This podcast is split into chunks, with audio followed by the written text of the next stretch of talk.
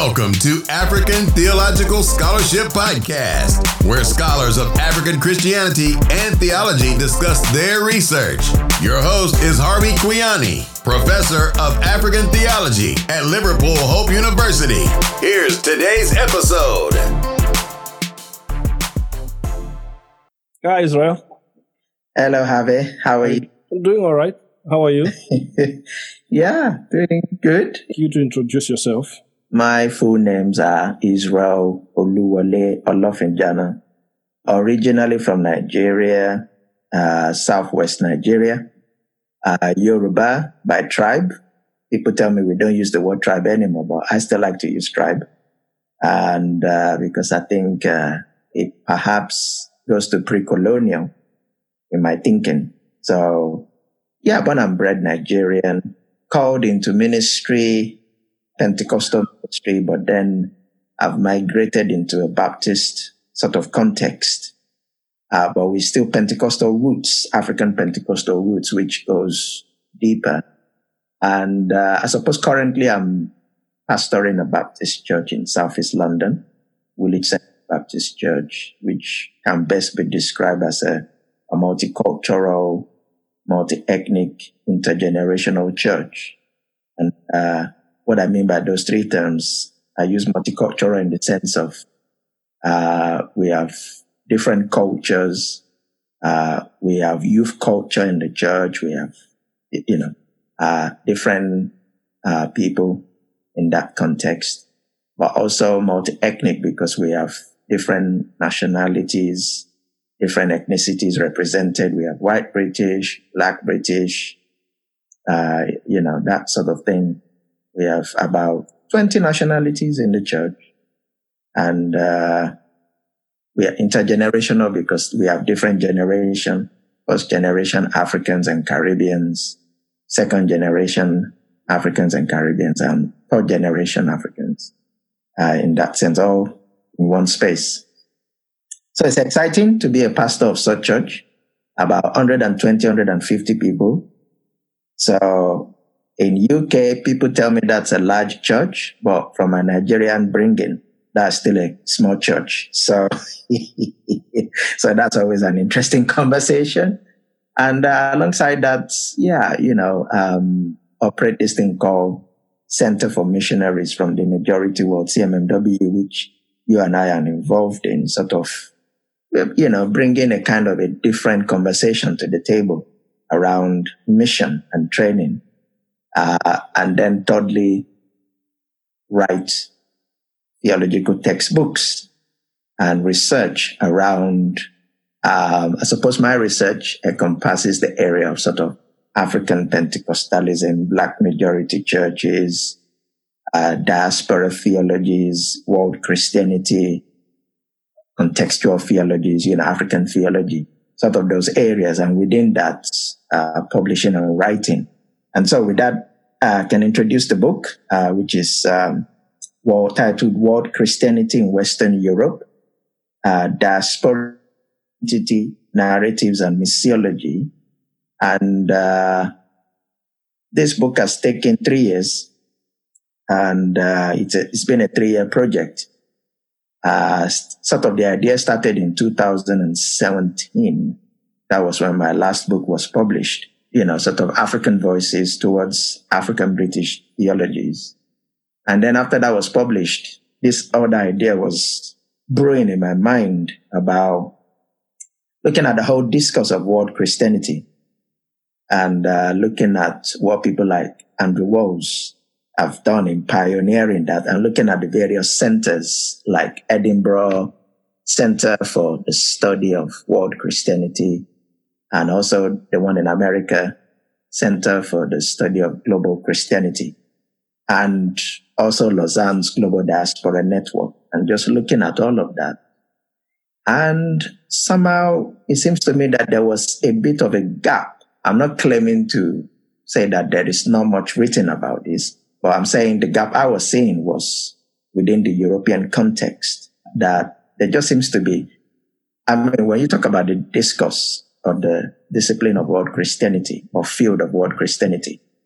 There's a lot of focus on Africa, Asia, Latin America, uh, Oceania, and other places like that. And, and, obviously, you and I will come from Africa, so we understand that that is in itself uh, an important uh, area. But I'm looking at what Christianity has developed itself in European sphere. And it seems to me that people are slowly or gradually catching up to that. And so when you look at major European cities, you see a lot of diaspora churches, uh, whether Brazilian churches, South Korean churches, and these are being captured in different contexts. Well, I wanted to sort of begin a conversation around, I mean, Europe is a big continent. So, uh, initially I was looking at all of Europe, but it quite became clear in my earlier studies and research that that is not going to be an easy task. So I had to break it down to Western Europe. So the initial title for the book, World Christianity in Europe, and then I had to sort of uh, self-criticize and say, you know, you, you can't be speaking for all of Europe. It, it, it's just uh, being realistic. I didn't want to uh, do that. So I felt, okay, the voices that I'm having here are reflecting more of Western Europe, to be honest. Uh, uh, and so we didn't begin to look at it. And then I had to make another decision. Should this just be uh, majority world Christians in Europe uh, contributing to this book? Or should it also include European voices who are working within diasporic context or who are doing research in that context. And so I had to make a decision of what would be good would be to have both voices to show, you know, uh, that, okay, yeah, there are majority world Christians uh, within the European context who are ministering here and, and are also reflecting on this subject, but also there are equally Europeans, Western Europeans, who are either pastors within this context or who are doing research within this context and bringing those voices together in one book. Uh, uh and so that's what uh, the book did, looking at that uh, in that sense. Uh, and so the book is divided into three sections. One is considering diasporic identities, uh, mainly looking at second generation African Caribbeans and sort of a diasporic European identity. What does that look like? What does it mean to be an African in a European space? Uh, you know, those sort of questions. And then the second one is sort of sharing stories of uh, missionary enterprises by other Latin Americans, uh, Africans who are doing missions in the European context. You have stories being told, whether majority were Christians in Wales and their contribution there, uh, sort of um, Filipino churches in Italy. Uh, that sort of story is being told. Uh, and then the last section was looking at missiology, their mission practice, their mission theology. Uh, but also within that, sort of telling the story uh, of migration and mission and the interconnection between the two. Um, so th- that's the third section. But these are sort of the parameters and the sort of background to, to the book. When okay. you talk about Western Europe, what countries are included? So again, breaking it a bit down, the countries that are included are England, Wales. Wales is a country on its own. so we must mention that. Uh, uh, Sweden, um, Italy, and Germany. Those are the countries uh, that are touched upon in Western Europe. Okay. How many contributors in, in the book? Including myself, 12 contributors. Are you able to name them? Sure. Um, so we have uh, Dr. Dulcie Dixon uh, from Queen's Foundation, who is the Center for uh, Black Theology which offers MA Black Theology. Uh, we have Dr. Rosalee Velloso Ewell, Principal of Redcliffe College. We have um, James Stewart, who works for Open Doors in Wales. Uh, used to work for Welsh Evangelical Alliance and is currently doing a PhD at Oxford Center for Mission Studies. We have uh, Usha, Usha Reifsnider, who is uh, part of center and also doing a PhD at um, OCMS. We have uh, Hoon Kim, who is South Korean and uh, used to live in Oxford, but now lives in Germany and uh, has done a lot of work with Lausanne Global Diaspora Network. We also have a second generation African, Tope Bello, who is part of the team that leads something called Black Berea, uh, which sort of offers theological, biblical insight around what it means to be a black young person in the UK. We also have Dr. Stephen Dyer, uh, who leads a church in Berlin, Germany, as a PhD, and also teaches there in that context. And uh, actually, his contribution is based on his PhD thesis. We have a Niels Manstrom uh, from uh, has done an research about African Pentecostals and diaspora churches in Sweden. Uh, he's another contributor. We have a Flavio Gratus, uh, who came as a missionary from Brazil in the 90s uh, to the UK. Uh, used to formerly used to work for Evangelical Alliance, their advocacy department, and uh, we have Mark and Claire Ord, uh, who works for BMS uh, World Mission, uh, also contributing. That sounds like a very rich lineup. Yeah, it's a mixture of uh, scholars, practice, yeah. some combining both hats, and uh, but yeah, a, a, range of people. Yeah, mixture of people. Yeah, brilliant. So, if you were to summarize the the argument of the book, yeah. what is it saying? What the book is saying is pay attention to Europe uh, because world Christianity is emerging. And the way it is emerging is not just only diaspora leading a diaspora church. That, that's one side of the argument. Uh, it is also diaspora people working in various contexts, multicultural, multi-ethnic, but also go beyond that to say actually also the diaspora uh, involved in shaping emerging theologies uh, within the European context. I think that is the argument. This is telling some of that story uh, and saying, yes, uh, this is an area that needs to be taken seriously. Um, that is what the book is saying uh, in, in summary. I know you're the editor of the book. What's your contribution in the book? What have you written about in the book? So my contribution in the book was uh, taking a step further from my last book, African Voices, towards African theologies.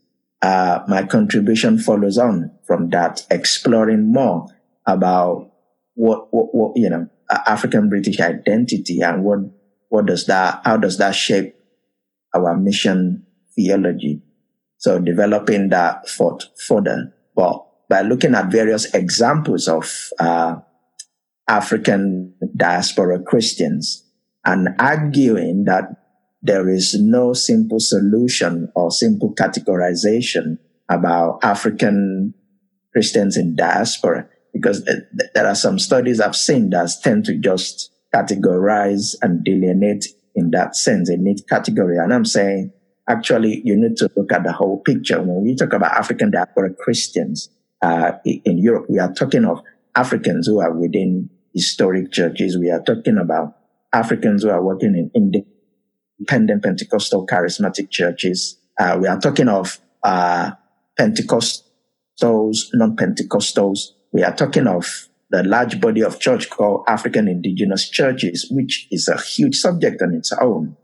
Uh, and so teasing that out and saying, when you look at all these various in diaspora Christians, uh, because of it's not an a, a monogeneous movement. It's not, it's heterogeneous. And so because of that, their approach to mission also varies. The way AICs are doing mission is different from the way African Neo-Pentecostals are doing in mission. So the way KICC, for example, is a newer Pentecostal church that emerged in the 90s. Uh, yeah, it's different from, say, for example, Aladura International Church, founded by Father Olu Abiola in the 1970s in London. Uh, so you think of 70s, 1992, two different history, but both from Africa. Uh, but their mission again, very different.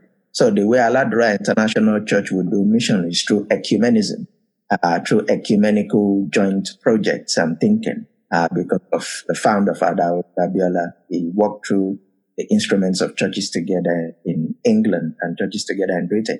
Whereas KICC, on the other hand, uh, wouldn't walk through keep those kind of ecumenical instruments. We, we do mission sort of an independent sense. So whether it's having KICC TV or transnational networks that connects, uh, bringing renowned speakers from Europe or from Africa, like Mensa Otabil or TD Jakes from United States to their international gathering of champions. Uh, so, so you have a different approach to mission. They're both reaching out, but different audience and different approaches to mission. And again, that will be different from someone like Yinka Oyekan, who is the president of the Baptist Union, uh, who works within an historic church tradition, uh, and is running something called The Turning, which is a street evangelism initiative. Again, three different approaches, or yet African diaspora Christians are seeking to reach out in the European context. Uh, and so just breaking that down uh, in my paper and explaining that these are different uh, church institutions uh, and also reaching out to different audience in the European context. But whichever strategy they are using, whichever context they are seeking to reach out to, there is a commonality of question that they are all seeking to wrestle with. And that is, what does it mean to be an African in Britain? Uh, and then you can widen that to what does it mean to be an African in the European context, whether you live in Amsterdam or you live in Berlin or you live in Frankfurt. Uh, you know, uh, w- what does it mean and how does that affect mission uh, in that sense? So that is what my paper was exploring. And, and how is the book in general answering that question? I think the book in general is answering that question through people's lived experiences. So, for example, Tope Bello's contribution as a second generation African, she is answering that question by saying, I've been on a journey as an African, being part of an African Neo Pentecostal church, but they didn't answer all my questions. And so I've, I went to do my own theological education. I went to a Bible college, Oak Hill College, and uh, reflected on theology, life, and purpose some of my questions were answered, but it raises more questions for me. And uh, because she went straight from an African Pentecostal to a reformed context. Uh, and, and so, but it shows a migratory pattern of wanting to, wanting certain questions to be answered. So one of the initial questions she was asking was that in a Pentecostal setting, why do we all speak in tongues? And our Sunday school teachers couldn't answer those kind of questions. Uh, and so that became a key factor in seeking theological education uh, in that sense. Now, while that was answered, other questions were raised within the Reformed context for her. Why are Reformed theologians a bit slow or not warming up to majority world Christian? so okay. that other question for her that is in Reformed theology is more white Western and why is that? So, uh, and that's a sort of, uh, uh, you know, that dialectic of I'm African, but yet at the same time, I'm, did she answer that question? She did, and uh, not fully. I think that would require another paper. but one of the things she, I think this is part of what led to her starting Black Berean with other guys because they were having different questions uh, but same sort of issues that as black Londoners, as black British American origin, uh, our parents think differently from us. We are second generation. The questions we're asking is different from our parents. Uh, but as we find ourselves in a multicultural space, our white brothers and sisters don't fully answer that question for us. And uh, how do we navigate that? Do we create things on our own? And I suspect some would do that. So hence we have Black Berean uh, trying to speak into that context, into that space. So she did answer it, but I think she left it open for further exploration. And when you look at Dulcie Dixon's contribution, second generation Caribbean, she asked a very fascinating question, uh, which again, she didn't fully answer, but again, left open that when you look at most of the Caribbean first generation writing, it was male dominated. And she was reflecting that it would be interesting to hear the voices of the women uh, who are Caribbean are reflecting into that space. And I thought that is a very serious thought there, uh, which a question I haven't really thought about, to be honest. Uh, uh and so it was interesting to uh, reflect on that. But also she asked another wider question that African Caribbean Pentecostals are one of the major contributors to world Christianity in the European context. But yet, when you look at most of the published works around world Christianity, somehow it's their voices are missing. And so she asked the question, why?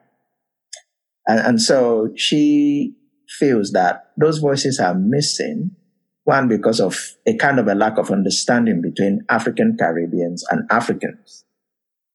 Uh, on the one hand, uh, that is, uh, oftentimes people are happy to maybe include Africans, uh, people, those of us who are from continental Africa, uh, in a book contribution. But I think once we have those voices, maybe we don't need African and Caribbean, African Caribbean voices so almost like a substitute to say, well, if they are Africans, uh, well, then you can also speak for African Caribbeans. Whereas she's saying that shouldn't be the case. That yet, yes, it's true. African Caribbeans have their roots from Africa, but because of the whole slavery uh, journey and discourse, there is now something we call African Caribbeans. And while there is a shared root in an ancestry in Africa, African Caribbeans are still distinct from Africans uh, and have a contribution which is unique. So that, that those are interesting parameters. Yeah. and uh, and then when you look at uh, Kim, for example, a South Korean, again ministry in European context, uh, is looking at uh, different sort of South Koreans within the European context, particularly Central Asia, and asking the sort of questions that what sort of South Koreans will be needed uh, to reach out to, uh, as he puts it, uh, Chinese South Koreans. and again, he opens up a whole new possibilities of how we think about South Koreans. Before I used to just think of South Koreans as one, but he gave different strands that there are Russian South Koreans, Chinese South Koreans, and it was opening up a whole lot of new thinking that I'm like, okay, this is fascinating. And he's asking the question, what sort of South Koreans will reach out to South Koreans in Central Asia? And you make me curious now. I would like to hear the answer to that question. what what type of South Koreans will, will, will be needed to reach out? Yeah. Yeah, I know. It's, uh, I mean, I suppose for me, this is where I find the book very fascinating. Just reading all these papers, all these contributions, and the kind of questions people are asking. You could really tell that these are questions people have been wrestling with. Sure. But these are not uh, just simple uh, questions. And also the solutions that people offered, they are not simple, straightforward solutions. There are things that people have because most of these people are practitioners on the ground as well as scholars. These are things that they are testing and trying out. Uh, so, for example, on Kim, um, as a South Korean, he operates in a context that it's not, while he has roots in South Korea and he, he has roots within the South Korean community and is well known, his work and ministry transcends the South Korean community is well known in other spaces, whether that is Lausanne or Wycliffe Global Alliance. Uh, uh, uh, and so you can see that these are people that are credible, insightful solutions to questions they ask. So, um, having worked with all these essays, from all these different brilliant scholars. Mm. What what do you think is the state of world Christianity in Europe today? I think the state of world Christianity in Europe is uh, gives a mixed picture. Okay. Uh, mixed picture in the sense that one is there is a huge presence of world Christians in Europe. There is a huge presence, but sadly, not every European uh, Christian organization or institution recognizes that. I think we still have European mission agents that are very slow to understand this. Some are definitely understanding that and are catching up, uh, and some are still very slow. So that, that's the sort of first strand. The second strand of the state is there are war Christians in Europe who are mainly reaching out to their own kind, as it were. And that would be, let's say, Brazilian leading Brazilian churches, Nigerian leading Nigerian churches. That is still the case for so many. There are equally those who are transcending that and going beyond, to use the term, uh, through and beyond the diaspora, uh, to reach out to not just their own uh, people, but beyond that. So we have examples of that. But another layer to the state of what Christianity is, I suppose we have, um, we have European mission agencies who are involved in diaspora ministries. And this is where some people find it a bit controversial, uh, that should white Europeans be working in the area of diaspora. So when you look at sometimes European mission agencies, their diaspora coordinator of workers is still white European. Uh, working with diaspora people. And so it begs the question, hmm, okay, why is that? Uh, and does that need to change? If yes, how do we change that? Uh, so that, uh, you know, how do we change that so that you have diaspora people working together in that kind of context? And there are some conversations taking place, uh, but there are some that are not happening yet.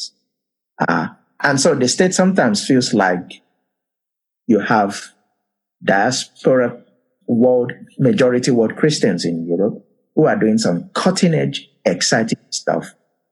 But there are times some of them lack finances to make some of their projects exciting. And then on the other hand, you have European institutions, mission agencies and church denominations who have the resources but lacks the information and the personnel and the cutting edge. And at times you are thinking there needs to be uh, a sort of a working together, a collaboration that is uh, parallel that levels the playing field, not colonial or neo-colonial uh, in, in, that sense. And you have all these things together happening simultaneously uh, all across Europe. Well, uh, whether even though I've looked at mainly Western Europe, but when you look at Eastern Europe, uh, you have similar things happening. And there is still a question which I didn't answer in this book, which is how are we going to categorize Eastern Europeans, you know, for the language of word Christianity? Because oftentimes we talk about Asia, Africa, uh, uh, Latin America, and other things. Eastern Europe, uh, how do we categorize that? Are we categorizing that as Europeans, or are we categorizing that as new forms of world Christianity? So it'd be interesting how we unpack that again for the people. Or it's a question that Justice Didn't answer because uh, it wasn't the remit of this book.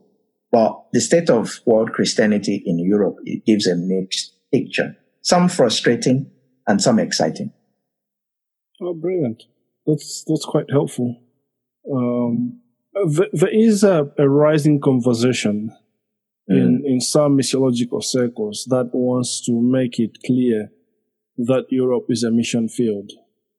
Mm-hmm. And it needs a missional engagement both by European Christians and um, world Christians living in Europe. Mm, yeah. Does does this book reflect in any way on on that conversation at all? Yes, it does. Um, so when I think of the story of Flavio Guratus, who came with his wife, Karen, from Brazil, I mean, they left good jobs, family connection, well connected. I mean, the, Flavio left Brazil at a time when his business was booming. And the only reason why he came was because there was a call to UK uh, because there were pastors here who were saying UK is a mission field and that they needed the help of Latin Americans. So Flavio and his wife came as part of that calling, which definitely recognizes that Europe uh, is a mission field. Now, this was in the 90s.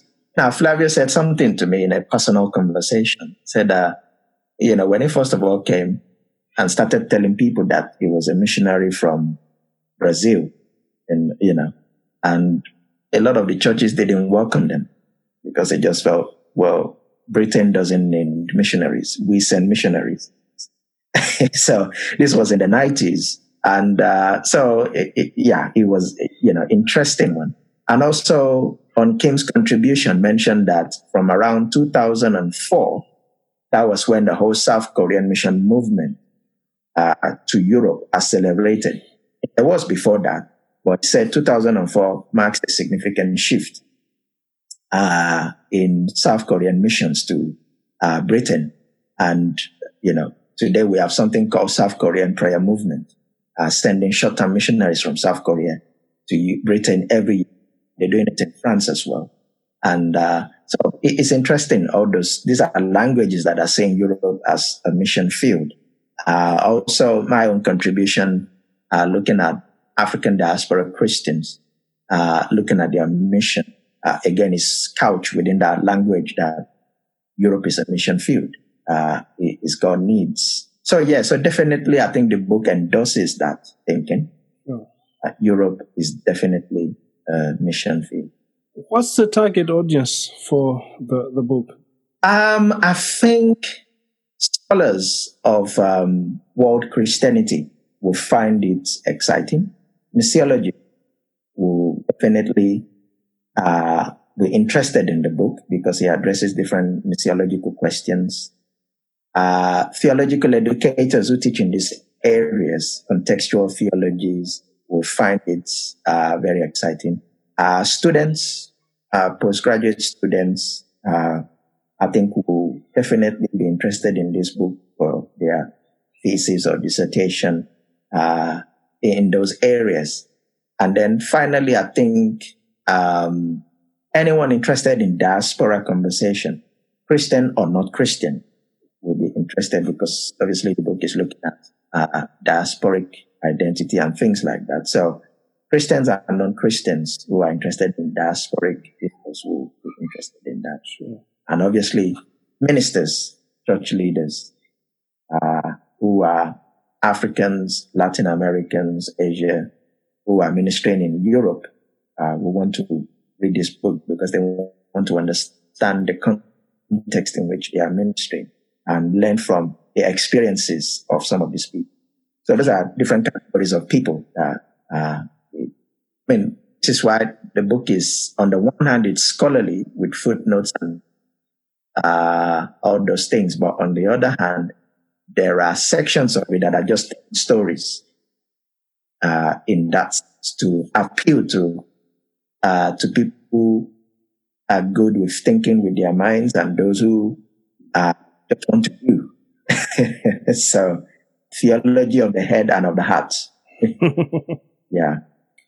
Okay, if you were not the editor of the book, why would you buy it? If I'm not the editor, uh, I will want to buy it because of the different voices, the mixture of voices uh, of Europeans as well as majority world Christians in Europe. I would like to know, understand that combination. I would be interested in that. And all the people mentioned, there, there are people in their various areas that are known in their context and they are voices that people listen to. So I would want to buy it because of that. All right. Good. Thank you. Thank Anything you. else you want to say about the book? um, I suppose the other thing to mention is that, you know, the sort of introductory chapter offers a sort of a bit of a history. Mm-hmm. And, uh, while this is not for scholars in this area of world Christianity is not necessarily anything new, but it's always important to mention that this thing we call world Christianity, it's not a modern thing. World Christianity goes back to the day of Pentecost. And I think oftentimes if we just see it as world Christianity is, a, a modern movement that went from European Christendom to the world, I think, yeah, that's part of the story the story starts from when the self was birthed on the day of Pentecost with various uh, Jewish diasporans converging on this particular day of Pentecost.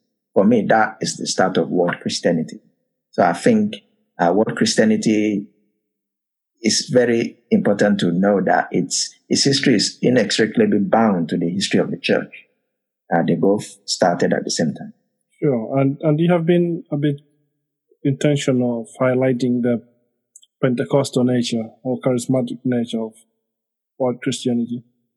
Yes, because I always find this interesting that when we look at particularly European mission movement, evangelical movement, it's at a distance from uh, global Pentecostalism.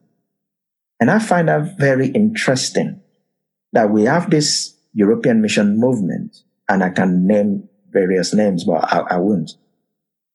But when you look at their way of operating and their network, Pentecostals are not recognized within that space.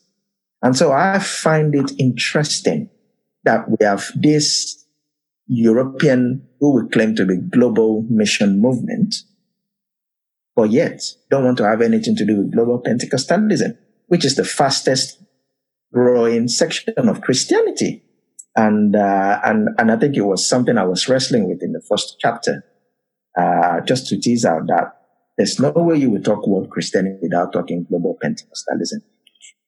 Just like the same way you can't talk world Christianity without talking about, uh, you know, sort of world mission and the movements within that. So I, I just find that dichotomy interesting. and a misnomer, if I may say.